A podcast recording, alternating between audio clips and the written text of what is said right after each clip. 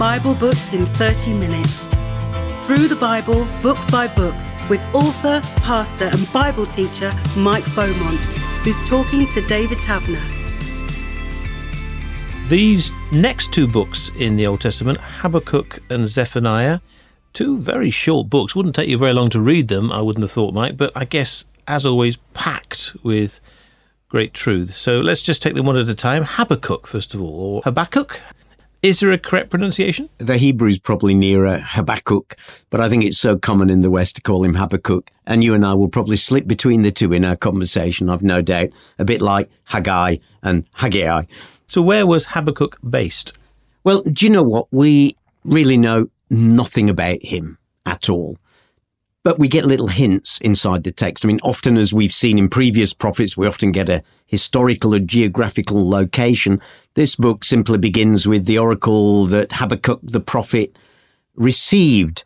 But in chapter 1, verse 6, he has these words I am raising up the Babylonians, that ruthless and impetuous people who sweep across the whole earth to seize dwelling places not their own. So it was clearly at that time when the Babylonians were growing in power and the Assyrians were declining in their power. So it, it's definitely in, in Judah. It's probably either during King Josiah's reign, which is 640 to 609 BC, possibly King Jehoiakim's reign just after that but certainly before the collapse of the Assyrian Empire to the Babylonians in uh, 605 BC. So, so I would say in Judah, probably just a little bit before 605 BC, when Habakkuk is struggling with interpreting what's going on on the world stage.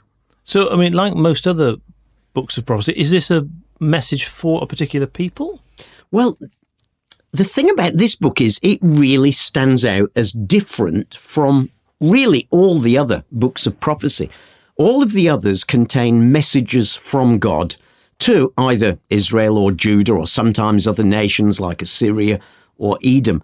Habakkuk stands out because it contains no prophecy at all in the sense that we would understand that word normally. Actually, what it is is rather a dialogue between Habakkuk and God. And it, it, almost sounds like a psalm at times in, in the way that it reads. So it's not prophetic in the sense that we've seen with all the other books. It is, of course, prophetic in that it's addressed into a situation and is dealing with questions that people really were asking at that time. When you say it's a bit like a psalm, do you mean like a responsive psalm? No, more in terms of its flow and, and how it's structured and the sort of things that it looks at. It, seems to almost be like more in the wisdom category of literature rather than a, a, a prophecy. How does it begin? It's a dialogue between Habakkuk and God, and it begins with a good old moan. I wonder if you've ever moaned at God. It's all right. This book shows us that you are allowed to moan with God and to tell him what you were thinking and to ask him all your difficult questions. So the, the book begins with a question that I think probably many of us have asked, which is, God, why haven't you answered my prayers yet? uh, it starts with these words, How long, O Lord, must I call for help, but you do not listen? God, I've been praying, praying, praying, praying, and there, there seems to be no answer. And what is it that he's been praying, well, he goes on to tell us in chapter one, why is there so much sin around in Judah? And yet it goes unpunished. And you just don't answer that question. And so God gives him his answer from chapter 1, verse 5, and he says, Well, actually, I'm about to do something in your days that you wouldn't believe even if I told you. But I will tell you, I'm raising up Babylon to bring judgment. Uh, the implication there is, I think, to bring judgment, his judgment on Assyria that had been so cruel. Now, all that that does is to lead Habakkuk to have yet another question. It's funny, isn't it, how when God gives us answers, sometimes we just end up with more questions. So his next question in uh, from verse 12 of chapter 1 is hang on a minute, hang on a minute, God. How can a holy God like you use an unholy nation like Babylon? Reasonable question. Well, it is. And he says, I'm going to stand here until I get an answer. Uh, in chapter 2, he says, I'll stand at my watch and station myself on the ramparts, and I'll look to see what he will say to me and what answer I am to give to this complaint. That's often used out of context as a sort of, you know, uh, a verse for intercessors who are going to keep coming to God and praying and seeking Him. But in context, it really is a, it's a bit of a, you know, I jolly well deserve an answer to this, God, and I'm going to stand here until you give it to me. So God goes on to give him an answer. Uh, and his answer is another one of those answers that we often get from God because it's not quite an answer. And God says, Well, you see, Habakkuk, it's all about timing. He says, I want you to write down this revelation, make it plain on tablets so that a herald may run with it. So it's easy to see. The idea of that is even a herald running by with it. It's that clear that you'd see it on his tablet as he ran by you. For the revelation awaits an appointed time. It speaks of the end. Now, by that, he's not meaning the end of the ages, meaning the end of this period. And it will not prove false, though it linger. Wait for it. It will certainly come and will not delay. So he's saying, Well, I have got an answer but it's to do with timing and the answer will come. And actually, what you are going to have to do, Habakkuk and all the people, in contrast to the puffed up king of Babylon that he's going to use, is to hang on in faith. There's that well known verse that he's picked up and used in the New Testament the righteous will live by his faith. But I am at work things will happen. And one day I want you to know, and here's one of those great verses that many people know the earth will be filled with the knowledge of the glory of the Lord as the waters cover the sea. And then the final chapter, chapter three, uh, begins with a prayer and ends with a testimony. So here's the interesting thing.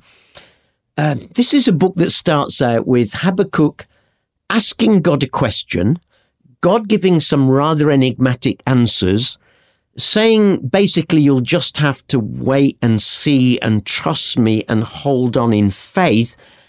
And Habakkuk really gets no answer to his question at all. But like Job before him, what he has had is an encounter with God. And you know, very often when we are facing difficult times and, and things where we're asking God why, the answer we got is often not an answer, but what it is, is an encounter with God. And it's like once we've met with God again, once we know God is there and know it will be all right, then actually we don't need the answer that we thought we did when we started out. And that's exactly where this book goes. The questions that he asks at the beginning never get answered. And in fact, end up with an amazing declaration of trust and faith and waiting on God. It has just struck me, though, that God doesn't have a customer relations department. if you've got a complaint, you can go to him directly. Yeah, absolutely. It's a good job he doesn't, or we'd be waiting on the line for ever so long, wouldn't we? Being told that our call is important to him. No, he doesn't, David. You know, we can go straight to God with our questions, with our moans, with our complaints. The Bible's full of that. It's all over the place. But I think the important thing is, is when we go, we go with a readiness to get it off our chest. But then we actually stop and listen to what God has to say. And that might be an answer just in the still quietness as we sit and wait. It might be as we turn to our Bible reading passage for the day. That, by the way, is why it's so important to read the Bible consistently and regularly, whether you use something like the UCB word for today or whether you know you steadily work through a book but there's value in consistently reading through scripture day in day out why because this amazing god of ours has an amazing way of making just the right passage turn up on just the right day. And when it does, you know then that you've not wangled it. You know, you've not sort of thought, I need an answer, Lord. And then you're flipping through your Bible backwards and forwards till you get the answer you want. But if you just happen to turn to, right, I've told you what I think. Let's turn to the word for today now in the UCB booklet. Right. Oh my goodness, Lord. And you think of the mystery that someone who wrote this months before when it was printed and then passed on and distributed, and just the right word is there for you just on the right day. So, yeah, no customer relations department. Take your complaint straight to God, take your question straight to God, and then listen for what He's got to say. And sometimes He'll have an answer, and sometimes it will be, I have an answer, but I can't tell you yet. And sometimes it will be, you just got to trust me. But having spent time in his presence, that's when we get renewed in our relationship with him and feel, do you know what, Lord? If you will be with me, if you will walk with me through this, then I can do it. Come on, Lord. Let's set off again on the day. And you said this third chapter is something like that because it follows on from this dialogue that Habakkuk was having with God. Yeah, and it, it, it's wonderful. And, and this really is very psalm like at the end.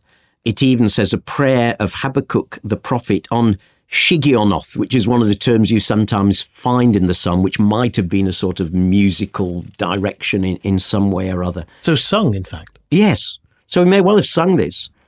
And it starts out by saying, Lord, I've heard of your fame. I stand in awe of your deeds, O Lord. Oh, God, renew them in our day. In our time, make them known. In wrath, remember mercy. And then he, he goes on to remember. Actually, goes back to the events of the Exodus when God came in a theophany and a manifestation of his presence to rescue his people and to lead them on. And it's like in, in the, you know, very often when when we are waiting for an answer now, it's good to go back and remember what God has done for us in the past. And that's what he does here in this chapter. And having gone through this reminder of how God rescued his people through the great Exodus, this is how he ends. He says, I heard and my heart pounded and my lips quivered at the sound. Decay crept into my bones and my legs trembled. He, he's clearly had some sort of encounter with God at this moment. And then he says, Yet yeah, I will wait patiently for the day of calamity to come on the nation invading us. I'll leave it in your hands, Lord. I, I know it's going to be tough, but I'll leave it in your hands. Then now listen to this. Though the fig tree does not bud, and there are no grapes on the vines, Though the olive crop fails and the fields produce no food, though there are no sheep in the pen and no cattle in the stalls, yet I will rejoice in the Lord.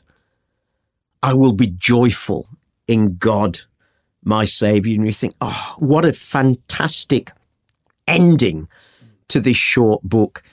That is a declaration of confidence, an affirmation that he knows God is good and that good will come out. And Lord, you know, even if we're going through a tough time and we don't see all that we'd like to see, like the fig trees and the grapes and the olives, even if we've got no cattle, God, this I know that you will be with me. And I'm going to keep rejoicing in you. So a an ending of, of great confidence to a book that started with great questioning. Yes, it's almost as if it's gone from a superficial moan to a deep groan of praise. It is, isn't it? And it's all happened because he's come to God. In three short chapters, things have been turned around for the simple reason he stopped and came to God. You know, very often we don't get answers because we just don't stop. You know, we are so busy today. And if only we would stop yeah, pour out our hearts honestly to God. Tell Him what we think, but then stop and listen and give Him a few moments to speak to us. Who knows what we might hear and who knows what confidence we might gain to go into the day. Well, let's see what we can learn from the book of Zephaniah. Another short book, just what, three chapters. Wouldn't take very long to read it. Not at all. But who was Zephaniah? Zephaniah was the son of Cushi, the son of Gedaliah, the son of Amariah, the son of Hezekiah. Ooh, hang on. Hezekiah. We've come across him before in the history section of our Bible overviews. Hezekiah, that godly, godly king who set his heart on the Lord. In other words, he was the, let's work this out, the great, great grandson of the godly King Hezekiah. He came from really good stock. Royal blood. Oh, yeah, yeah. Actually, it's interesting. His name, Zephaniah, means uh, the Lord is hidden or the Lord is protected. And some scholars have wondered was it perhaps because he was born during, and it would fit the timing, born during the reign of Hezekiah's wicked son, Manasseh and actually had to be either hidden away or God protected him because obviously kings had a way of getting rid of anybody who could be a threat to the throne in any way. So, yeah, we don't know, but it may well have been that he was protected by God during those wicked days, but he came from great stock. Interesting irony then that if he had been hidden, he now has a role that is very public as a prophet. Yeah, isn't that interesting? That's really quite a turnaround. But isn't that how often God works? I mean, that's what he did with Jesus. Jesus was hidden for 30 years before he began his ministry. And do you know, one of my favorite verses in Isaiah is where God speaks through the prophet and talks about taking an arrow and polishing the arrow, and that's what you did to make sure it was sharp and would fly to run strong, and taking this polished arrow and and you expect, of course, the prophecy to go on to say, and put me in his bow and shot me out and used me, but he made me as a polished arrow and hid me in his quiver. And there are times when God has done things in our life and prepared our lives, but there are seasons when He hides us in the quiver, as it were, puts us in a place of obscurity until that moment he's ready to pull us out and fire us uh, from his bow. And maybe that would speak to just someone who's listening today who feels that they've invested an awful lot in something, whether it's in the secular or the spiritual sphere, and just feel it's all wasted. Wait God's time. And he was a guy who certainly waited God's time and who was then taken out and fired uh, from God's bow at just the right moment in the late 7th century BC in Judah. And so, after that time of preparation, what was he then due to deliver? well, he was due to deliver a, a tough word. His theme was one of the themes that we've seen many times now as we've looked at the prophetic books on this shelf of the Bible. It's that theme of the day of the Lord. Remember that day of God's intervention that they were expecting at the end of human history when God would come and deal with his enemies and establish his kingdom on earth centered in Jerusalem. And Zephaniah's message is that God is indeed coming. That day of the Lord, the great day of the Lord is near, near and coming quickly, he says in chapter 1 verse 14. But before they can get too excited by that, because for them that would have been thinking he's coming in judgment to deal with all our enemies. This is great.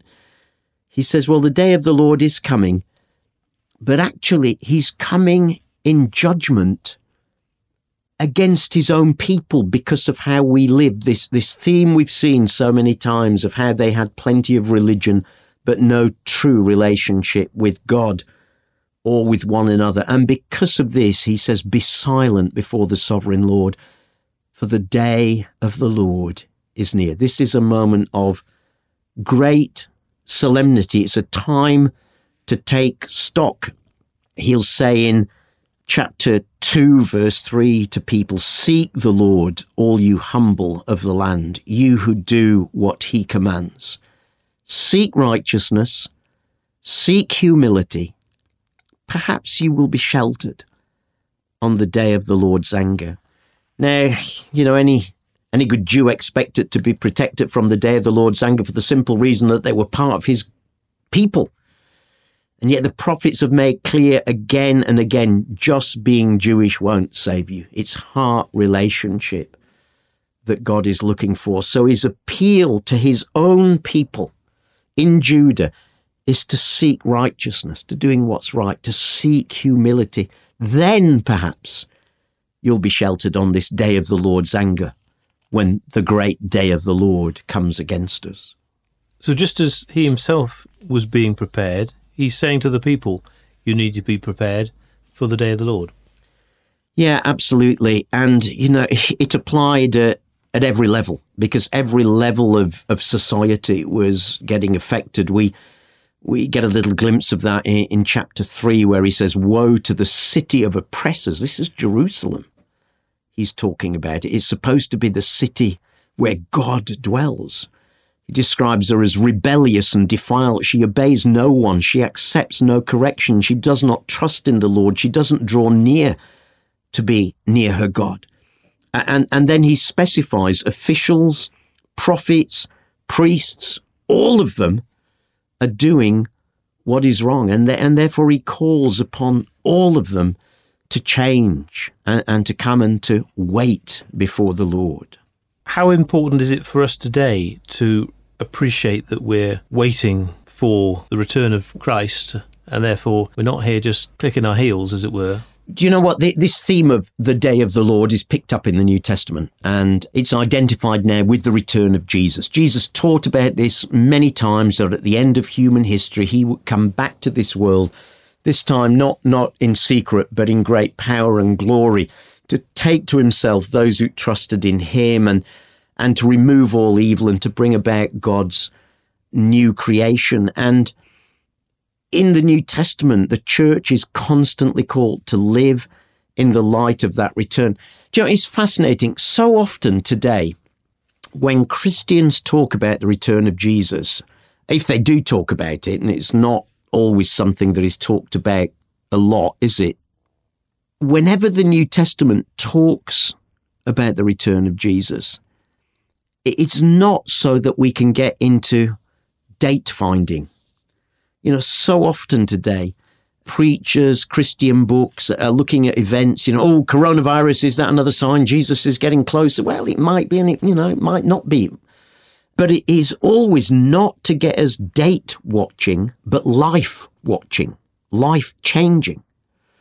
Today, so often Christians want to look at dates and times and look at some of the prophecies and is this happening in Israel? Is this happening in the world? Where has the gospel gone to? Is it getting closer? We're nearly there. Whereas in the New Testament, the focus is much more on the day of the Lord is coming.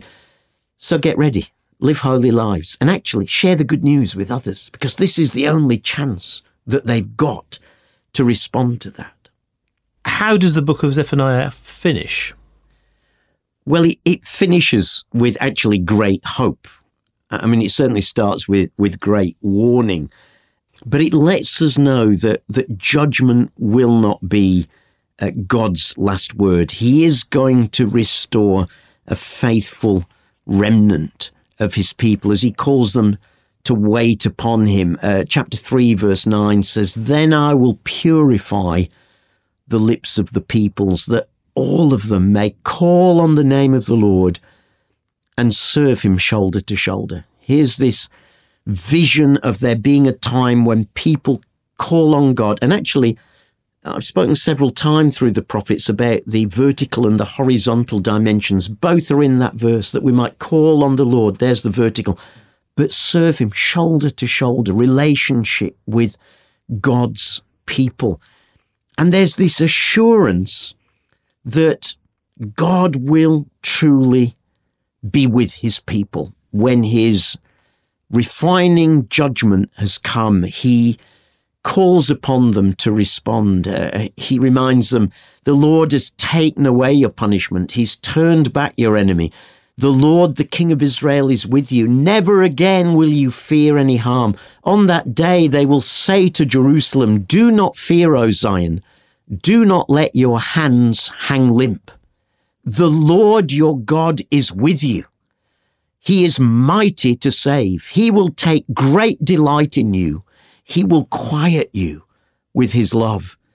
He will rejoice over you with singing. What a powerful picture uh, that is. What a note to end on, really, that God is with you. He says, I've looked ahead, I've seen it.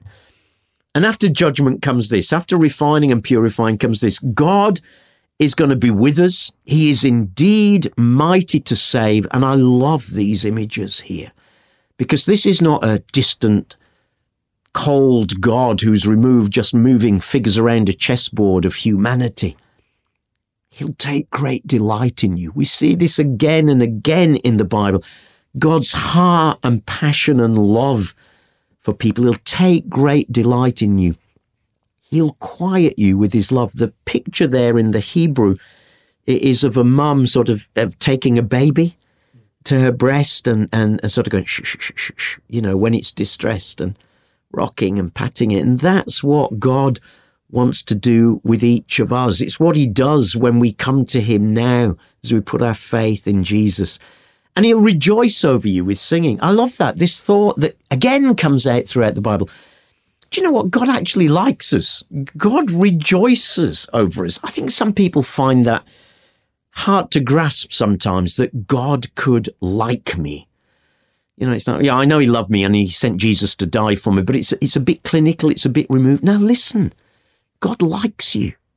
God actually likes you, wants to rejoice over you with singing. Let's put it a different way. God likes you that much. He wants to sing a song over you. So he's not a God with a wagging finger. Not at all. He is a God who confronts us with our sin. And that's become clear throughout the book.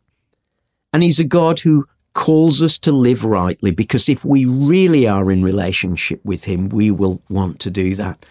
You know, when we come back to Him, especially when we recognize we've failed, there's no sort of wagging finger of, well, there you are. I told you that was wrong, didn't I? It, it is always in Scripture a heart of welcome, a heart of acceptance, and this fantastic picture here of a mum cuddling a baby, mum or dad delighting in their child, a, a singer composing a song over you. I mean, that thought I find fantastic that God likes me enough to compose a song over me. You know, here on UCB, we hear lots of great songs of all different kinds and varieties, but you know, they're general, they're about life, they're about God, but it, it's like here, God loves me enough that, that God's got a song that He's made up just over me and over the community that you're a part of. And that's an amazing picture, isn't it?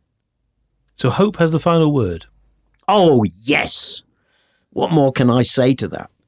And really, that sums up so many of these prophets. There, there are strong words. There is no doubt strong words calling God's people back to live how they should, calling the nations to live how they should, but a constant reassurance that, that when we come back to Him, there is, there's always hope. There's always rejoicing. There's always a plan. And our God is always there to welcome us and to take us on to the next stage of the exciting adventure with Him. Mike Beaumont has been talking to David Taverner. Listen to more episodes anytime. Bible books in 30 minutes. Through the Bible, book by book, from Genesis to Revelation. This is a United Christian Broadcasters production. For more about UCB, check out the website at ucb.co.uk.